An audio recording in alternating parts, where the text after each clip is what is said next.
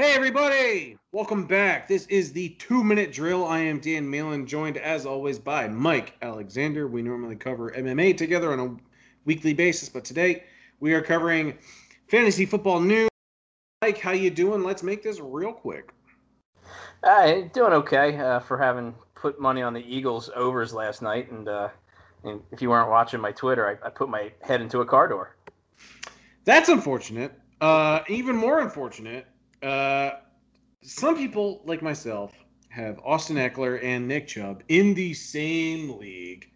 And it's a league where it's one of my higher stakes leagues. I get $35 per week for every week that I'm the highest scorer in the league. The last two weeks, I've cashed in 70 bucks. feel like I'm almost back to paying my entry fee for this league. And all of a sudden, within seconds, Ekeler and Chubb are both gone. They're going to miss multiple weeks. How is this possible, and what do I do going forward? Yep. it's a that's a big question. You know, you're you're scrambling at running back for sure. Uh, it's a hell of a hole to be in. Yeah, I've I've got a dynasty team with those two, Davante Adams and Michael Thomas, that was my my baby, and uh, the wheels have all come off of that one. All right, so like obviously.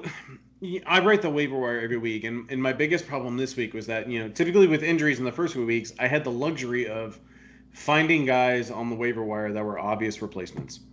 But with Nick Chubb, the obvious replacement is going to be Kareem Hunt. Yep. Um, with with Austin Ekeler, it's going to be Joshua Kelley.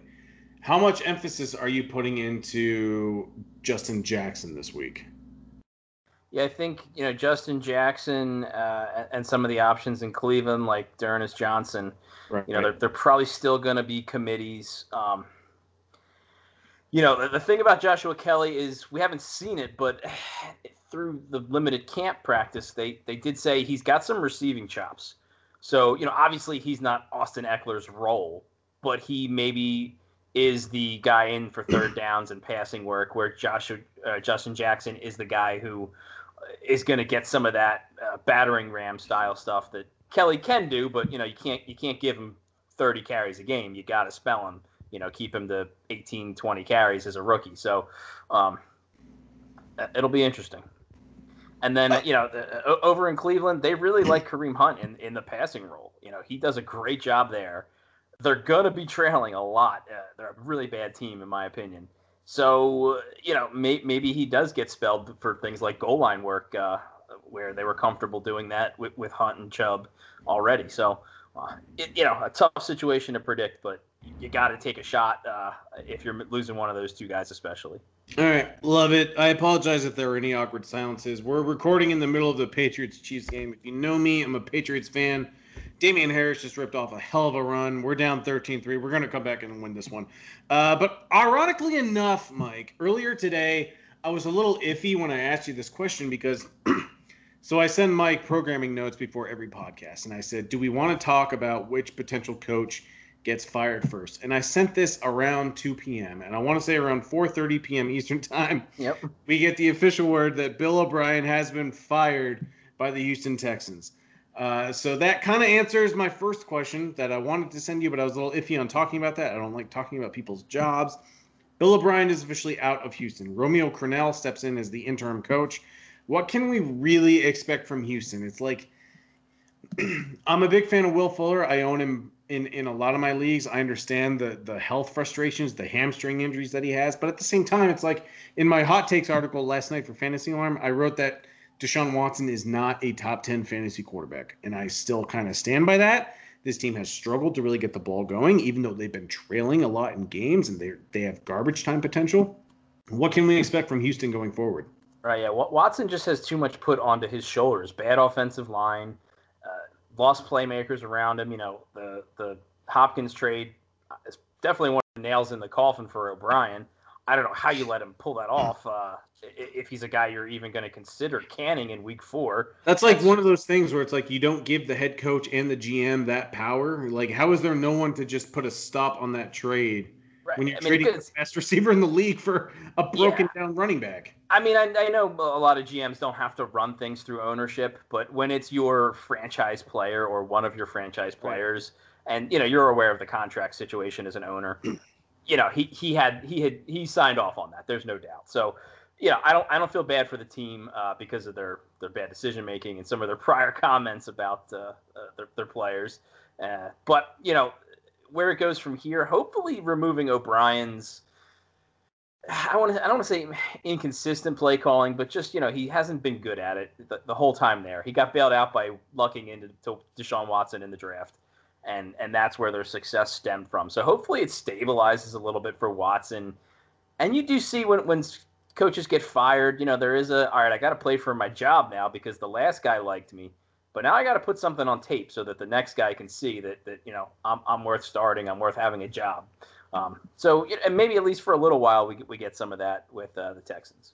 All right, the NFC East is a combined 3 12 and 1 through 4 weeks of professional football. They are uh, basically, if the Falcons knew how to fall and just tackle a watermelon, recover a football, they are they are one from being two, 13 and one. The Seahawks and Bills have more wins than this entire division right now. The Cowboys are going to be a gem going forward for fantasy because their defense is so bad and the offense is going to have to go off every single week. Could this be the first time we see a division winner go 6 and 10 or six nine and one in the case of the Philadelphia Eagles, who already have a tie. Is this the first time we see a six win division winner? I don't think so. Maybe seven eight and one if it's the Eagles. That that could be the only one where there's a seven and nine team and they've they've got the seven eight and one kicker. Um, but hey, as a, as an NFC East apologist, let me just say Philly beat San Francisco. Uh, Seattle barely beat the Dolphins the Cardinals lost to the Philly Panthers. beat a depleted San Francisco. Let's be completely honest here. Philly is also depleted. Their entire offensive line is their practice squad, besides their center. Uh, their wide right, receivers. So, so, it was like junior. Yeah. It was like the junior A league or whatever, yeah. beating another just beat up team. Like, it, like it, was not a prime time game. No, no, no it was very ugly. But Philly, Philly still got it done. You know, so it, it, it irked me a little bit that the broadcast was showing the NFC best graphic while one of the NFC bests were losing to the NFC uh, leasts or whatever they were terming it. So, but yeah, you know, if you can target the Giants, uh, Washington, uh, Philly's defense had some teeth last night, but their you know their, their secondary has issues, uh, especially against the tight end.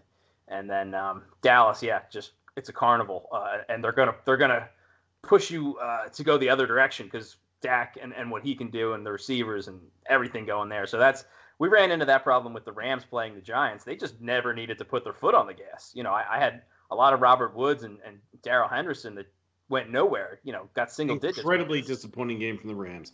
Yeah, because just, like I'm a I'm a huge Darrell Henderson guy. I wrote him up yeah. in the playbook. I thought he was the priority grab after week two. I thought he was the guy to get over Mike Davis and to just sit there and watch him in week four get out carried or out touched by Mike by Malcolm Brown, it's incredible. Darrell Henderson has so much more talent than Malcolm Brown, and and I get Cam Akers will eventually come back and cut into everybody's workload, but at the same time, you know Sean McVay's been a guy where he's like, we're going to carry the hot hand, we're going to ride the hot hand, and you have a hot hand for two weeks and you don't go with him again in, in an easy cupcake matchup. It's just mind blowing. Yeah, I mean the thing is he never needed to take a chance. You know, the the, the Giants never even pushed that envelope. So I guess he was happy getting the win and and uh, getting out of. Uh, or was that in that, that game was in LA? So I guess they were home, so it makes it even worse. But um, you know, uh, uh, it's it's it is what it is there. So you know you want to target Dallas over the Giants and and the Washington football team as well they are not trying to win games. They are not playing fast at the end of games.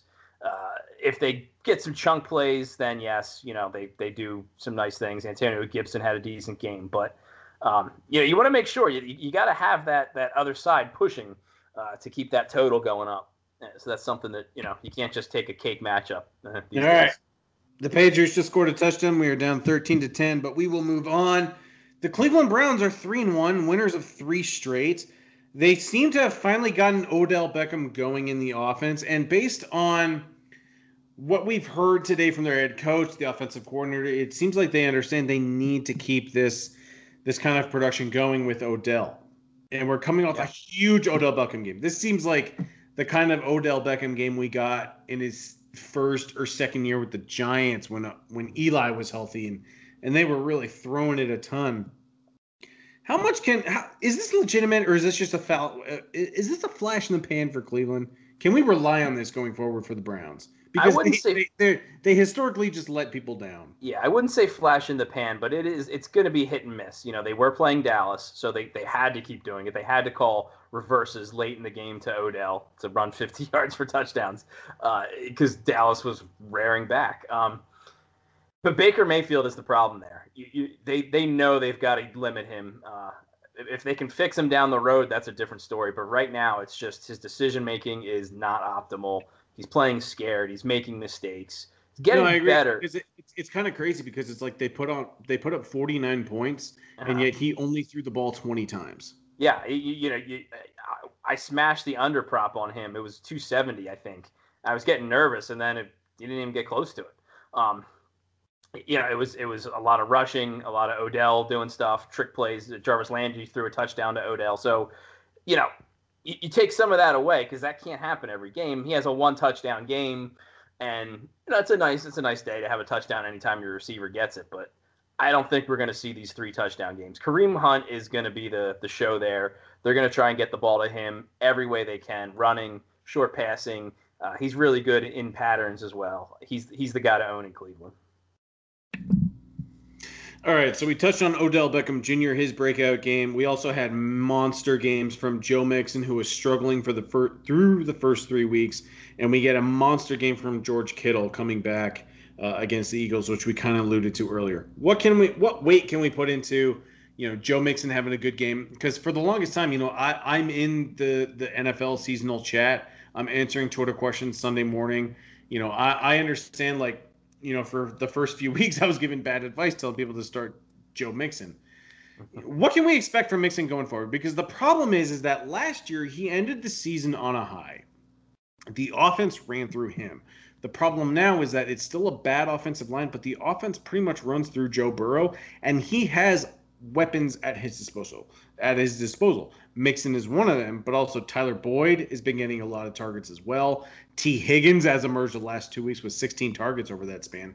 AJ Green, you know, he had those air yards and that aDOT stat that that you hear about from the uh-huh. sabermetrics nerds from the first two weeks, but he's kind of been nothing. You know, what do we expect from Joe Mixon and George Kittle going forward? I assume George Kittle is the safer option, regardless of who's at quarterback for the 49ers. But what do we do with Joe Mixon going forward? Because three touchdowns, it's hard to ignore going forward. Definitely. Uh, and, and, you know, the, the, the rising tide uh, buoys all boats there. Joe Burrow coming to town is definitely making things happen. Successful offenses have more points to go around. Uh, you know, you don't get to play Jacksonville every week, though. That's the problem. Um, I think you, you, you're not going to have him in the start sit conversation probably the rest of the season unless things go really sideways. Um, but yeah, definitely want to temper expectations. It is nice to see him catching a touchdown, getting involved in the passing game because that's really where you need a, an RB one to you know pump up their points from. They need those four or five catches, possibly a receiving touchdown here and there and uh, you know juice those days up. On the Kittle front, you know he's just the only the only game in town right now for the 49ers. Yes, they've got Aiyuk, who's looks like pretty healthy. You know, uh, leaped over an entire human being last night, and um, you know you don't do that if you're got if you got a sore hammy. But uh, you know um, they're getting healthier, but still the Kittle show. Uh, they're calling running plays to him, reverses, screen passes. They're going to get the ball in his hands uh, as many times as it takes. And, you know, they almost did last night, but just couldn't quite uh, get my Eagles. All right, really quick. What are you looking forward to in week five? So I think the game a lot of people are going to be talking about is uh, Las Vegas Raiders taking on the Kansas City Chiefs. That game is usually good for a lot of points. Uh, neither defense particularly great. Offenses, you know, obviously the Chiefs one of the best. Raiders more than capable. Uh, so we could get a little bit of a shootout there. I like Josh Jacobs in that game, kind of. You can you can get the Chiefs on the ground, and the Raiders will commit to that running game. But the game I think is a little bit underrated uh, is those Cincinnati Bengals taking on the Baltimore Ravens. Divisional mm-hmm. game, and and plenty for scoring with two young quarterbacks going back and forth. All right. Love it. Thank you, Mike, so much for your time. That is the two minute drill. I'm Dan Malin. He is Mike Alexander. We will be back next week, following up week five. Thank you so much for your time, Mike. Best of luck to you and best of luck to the FA Nation.